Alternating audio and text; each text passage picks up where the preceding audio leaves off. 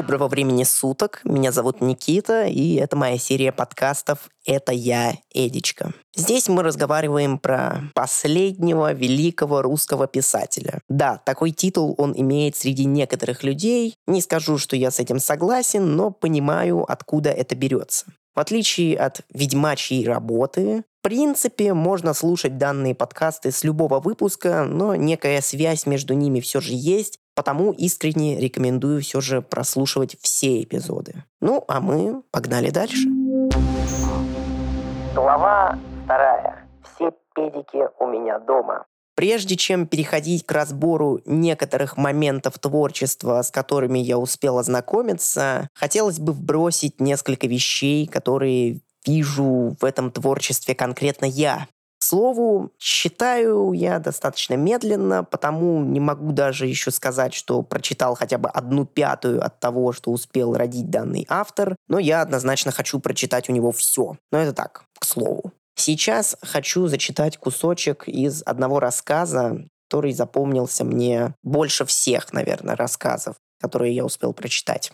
Дверь в его комнату теперь всегда была приоткрыта. Об этом просила Светлана, и сам Толик предпочитал, чтобы дверь была приоткрыта. «Эть!» — слабым голосом звал он соседа. «Ты не торопишься? Зайди ко мне, посиди». Юноша вступал в комнату смерти и садился на старый табурет у кровати. «Ну как?» — хрипел Толик. «Страшный я стал, да». Лишенное притока пищи, тело становилось все более похожим на саму смерть из дюреровских рисунков, в особенности лицо. «Ну, болезнь-то не красит», — уклончиво отвечал юноша, пытаясь скрыть страх, который ему внушало лицо умирающего. «Это ж Коган-то говорил, поболит и заживете. Не заживете, а эть. Операция очень сложная была, потому такие боли. А я не умру, а эть. Ведь желудок даже соки эти блядские не принимаете».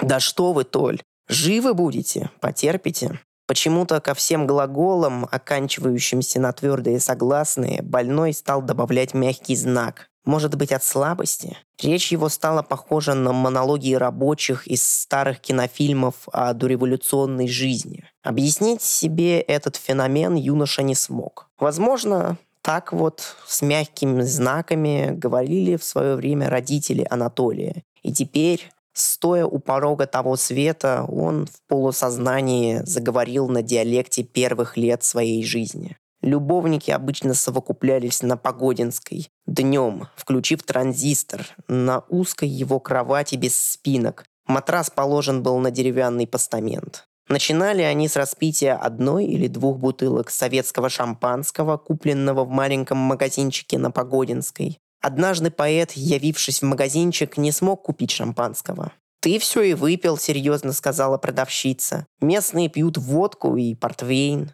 Часто Елена приходила с собакой. Витечка с удовольствием рассказывал друзьям о долгих многочасовых прогулках, которые совершает Елена с собачкой Досей. Дося обычно лежала на полу комнаты и, глядя на счастливо совокупляющихся молодых людей, завистливо повизгивала. С болезнью соседа им пришлось перейти на вынужденную сексуальную диету. Однако молодость бродила в их крови, и, посмущавшись, Елена опять стала являться в комнату к поэту. К транзистору и шампанскому и стонам возлюбленной пары стали примешиваться аккомпанементом стоны и хрипы блюющего в эмалированное ведро Толика. Это был кусочек из рассказа «Смерть рабочего», сборник «Великая мать любви». Если коротко, молодой Эдуард Лимонов уже переехал из Харькова в Москву и ютится в квартире у слесаря Толика, который позже заболел раком и умер. Лимонов был конкретный такой сердцеед и часто водил в квартиру свою любовницу, жену некого еврейского скупщика, что реквизировал произведения искусства, оставшиеся на территории СССР еще с царских времен, а затем перепродавал это все добро за границу по бешеному курсу. Мало того, что это все просто очень интересно. Не знаю, как вам, но я нахожу историю СССР безумно увлекательной, и все вот такие мелкие истории, кто как вертелся в данной системе, приводит меня в детский восторг. Так еще и описывает Лимонов все это с присущей ему честностью и одновременной претенциозностью. Эдуард вообще был человек достаточно претенциозный и возвышенный. Как-то даже не соотносится немного с его творчеством. Хотя, если присмотреться... Но об этом, как всегда, потом. Я говорю вообще про то, что все эти юноша вступал в комнату смерти, стоя у порога того света и другие возвышенные, но очень действенные выражения соседствуют с чем-то типа транзистору и шампанскому и стоном возлюбленной пары стали примешиваться аккомпанементом стоны и хрипы блюющего в эмалированное ведро Толика, например. И это я еще упускаю достаточно подробную сцену описание секса. И вообще Лимонов так обожает описывать секс в таких сочных деталях, что иногда это превращается в пятьдесят оттенков серого здорового человека. Делает он это для разных целей. В данном случае, как мне кажется, чтобы показать дуализм человеческого бытия. Люди умирают, люди любят друг друга. И все это в одно и то же время. Такая очень поучительная постановка получается. И что самое выносящее мозг, это непридуманная постановка, это его жизнь. Жизнь как большой перформанс, а он сам в этом перформансе человек-персонаж. Ну вот, что мне пришло на ум, пока я это все писал. Есть такое музыкальное объединение, инди-клуб авантюристов, если хотите, «Характер». Пишется капсом и транслитом.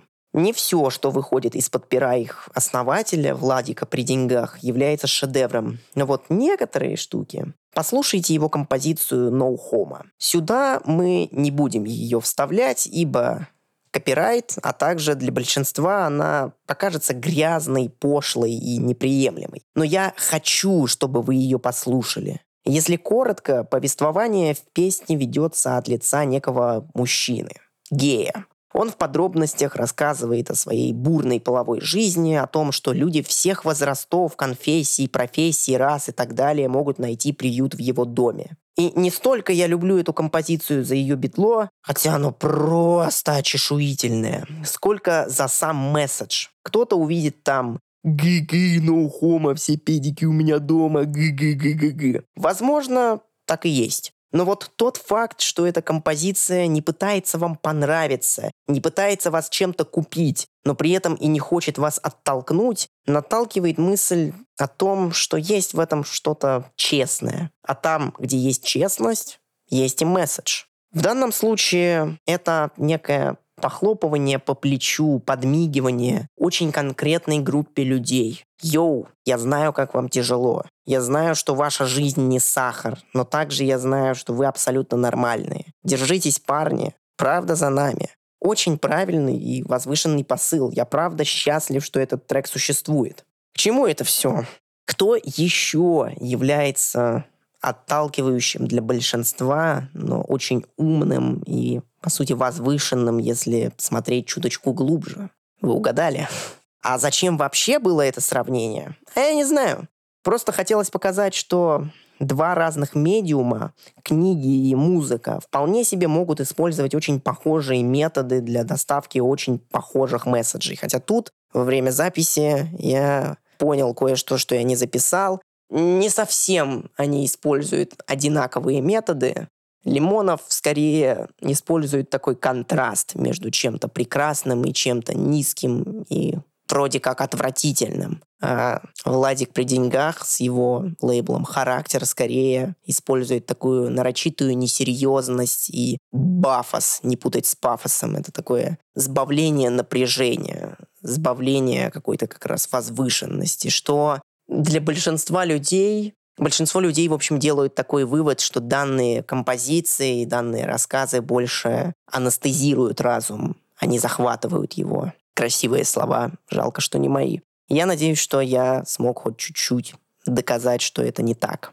Но, тем не менее, говоря про книжки и музыку, нет какой-то мифической силы и преимущества, по-моему, которые имеют книги над всеми остальными медиа. Книги могут быть такими же глупыми, как некоторые фильмы, музыка и игры. Ровно как и некоторые игры, фильмы и музыка могут настолько же вас развивать, как и хорошие книги. Я поставил их как такие версус. Книги versus игры, фильмы и музыка. Чисто для того, чтобы донести эту мысль о том, что это все одно. Но вы не должны так делать. Это и правда все одно. Они ничем друг с другом не соревнуются. Сила в руках Творца, а красота в глазах смотрящего. Вот и все. Спасибо тем, кто дослушал этот выпуск до конца. Подписывайтесь на нас в SoundCloud, в Телеге, в Ютубе. Распространяйте наш контент. Ставьте лайки и услышимся через неделю. Пока.